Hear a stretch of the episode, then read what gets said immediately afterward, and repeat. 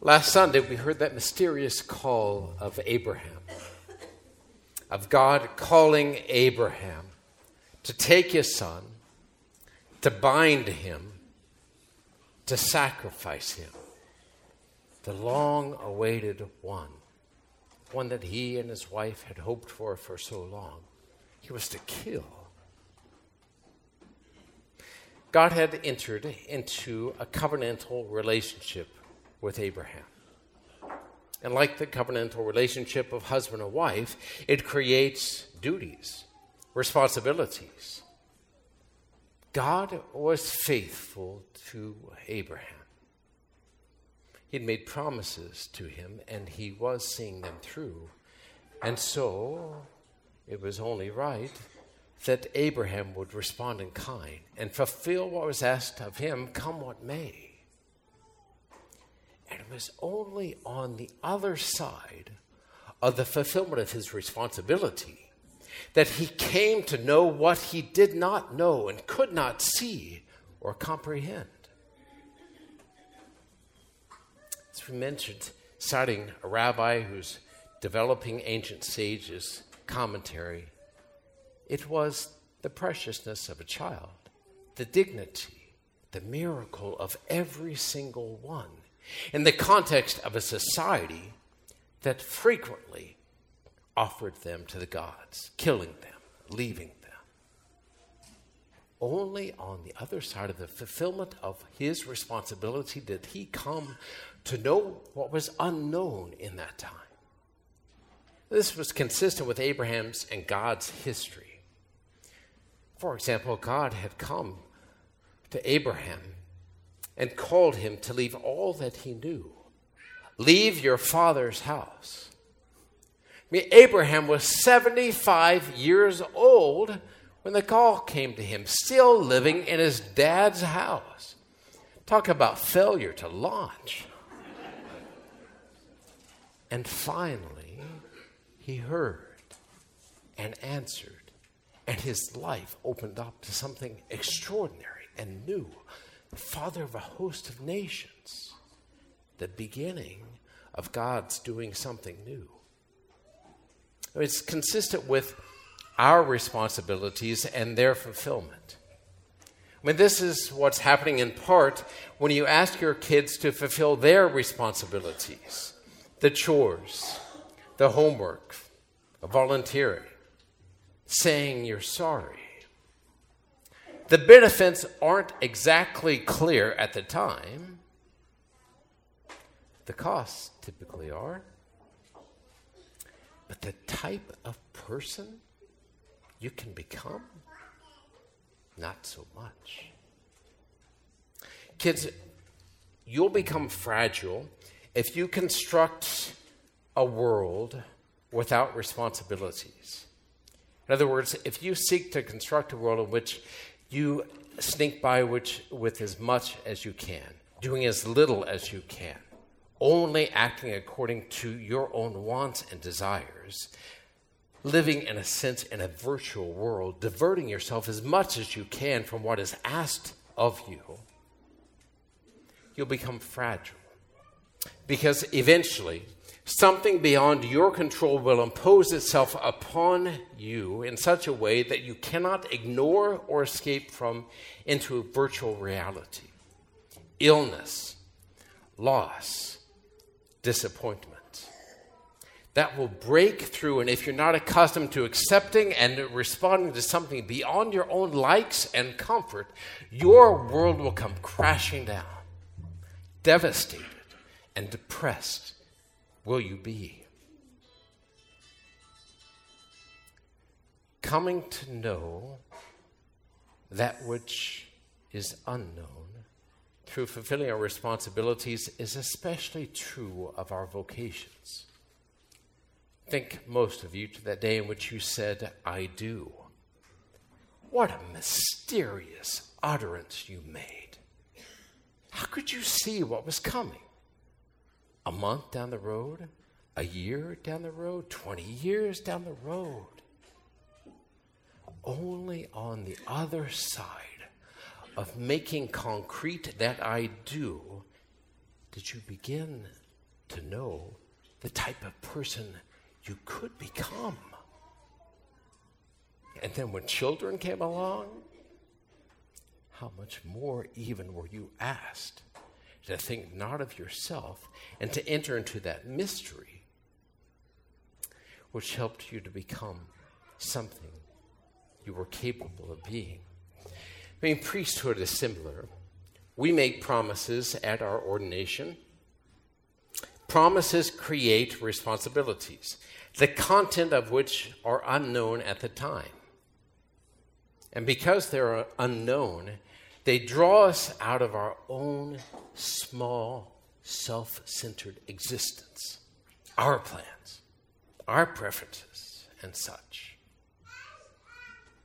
It begins with a call and with trust, and by fulfilling our duty, something that was beyond our grasp becomes obtainable. The commandments are an example, like we heard in our first reading. Take, for example, keeping the Lord's day holy, keeping the Sabbath. Now, who did that apply to? What did you hear in the reading? Who was to keep that?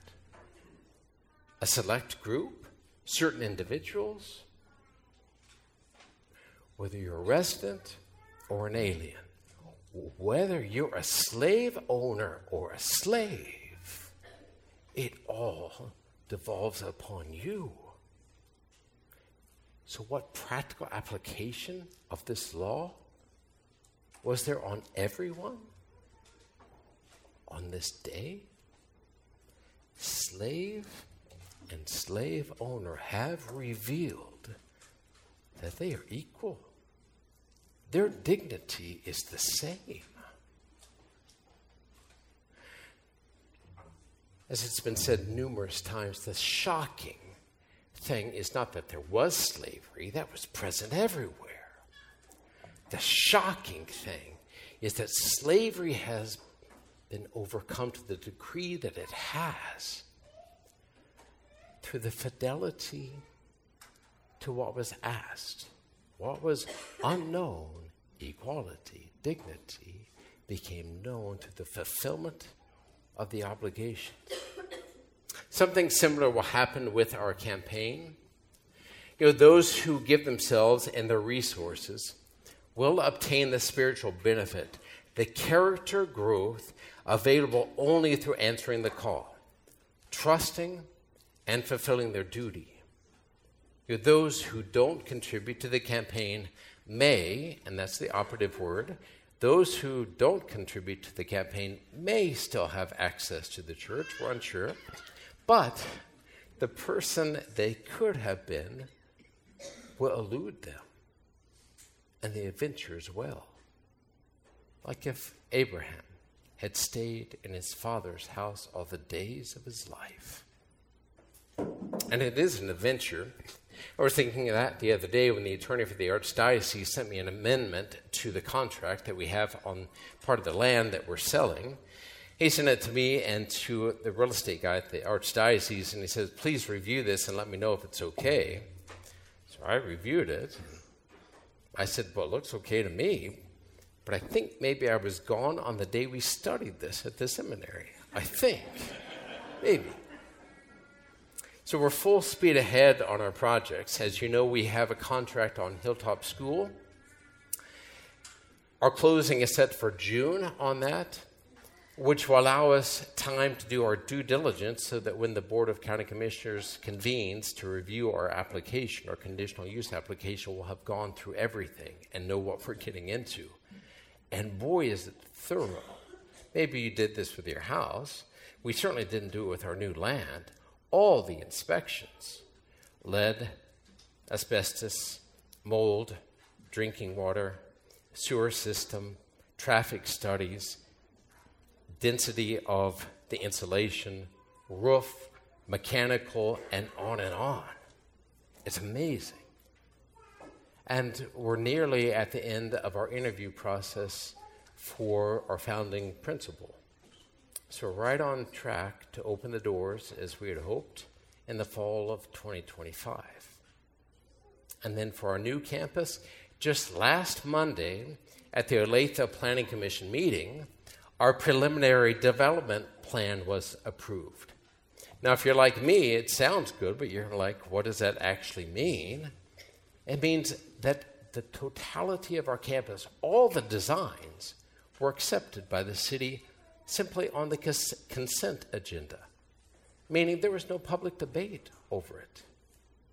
And that with numerous variances or waivers that we had requested. As you probably understand, cities create a certain threshold to meet in terms of building standards. You know, so you don't have ugly communities, basically. But those ordinances don't typically have in mind like a classically designed church that has lots of limestone on the front, but not as much glass as they might want to see, for example. So, even with all those numerous requests for variances, it was passed, which is extraordinary. So, we want to thank the county and the city as they help us through. And so now, well, now our attention turns to the campaign, which we're lightheartedly and lovingly speaking of as a crusade. It just sounds like more of an adventure, doesn't it? A crusade. We've done studying. We are in the midst of our planning phase, and the kickoff will be after Easter. The way this will look is that everyone is going to receive a letter from me.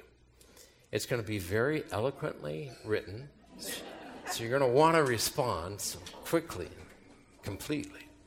In that letter, there'll be an amount proposed to each and every family.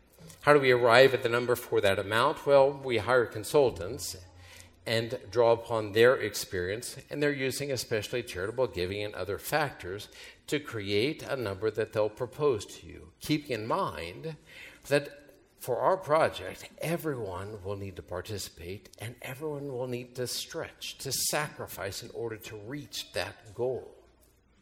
So what you see may be, oh, that's right on target with what I was thinking, or maybe too much, or maybe too little. But the point is discern. That's what's being proposed. We have a videographer here this weekend. Maybe you'll see him wandering around. He asked me a question yesterday How will you ask people for money? And I said, I'm not going to ask people for money. I'm going to present to everyone the mission that God is inviting them to participate in, which harkens all the way back to Jesus' invitation to the apostles come, follow me. That's what it's about. So there will be a letter from me that hopefully you will discern. And just know that no other parishioners are going to ask you for money. No other parishioners are going to know. It's between you and me, and by the time I sign that letter, I will have forgotten the number enclosed. Please know that this must be beyond your regular offering. Please don't simply change your offertory contributions, what you put in the basket, to the campaign, otherwise, there'll be a budget bloodbath. Okay, please don't do that. The way it's structured is that there's a leadership group from the parish called the Cabinet. The Cabinet met this past week part of their job is to reach out to many of you to ask you to become involved. So they're going to be calling you likely this week. Don't screen your phone calls. Don't send it to voicemail. Answer. And if you happen to be unavailable, reply to their voicemail with a phone call. You have been selected to do this. But no, we can't get through every person with a phone call at this point in time. So there are cards in the pew in which you could volunteer. And simply what you're volunteering to do is to meet with people, visit with them about the projects, and then accept their pledges. You're not going to have to talk about money whatsoever. Respond generously. Remember that God spoke to Abraham through strangers. So when you get that call, answer as though He's the one inviting you. Respond generously if our response is a reflection of our faith is, and is an act of worship. That's especially what the gospel was about. Driving out the animals, Jesus was saying, That form of worship is no more. No more will you take an animal and say, This represents me. No, he said, true worship is going to be doing what I do, offering your very self, all you have and are. May we hear God's call, trust as Jesus did, and obtain what we never could otherwise.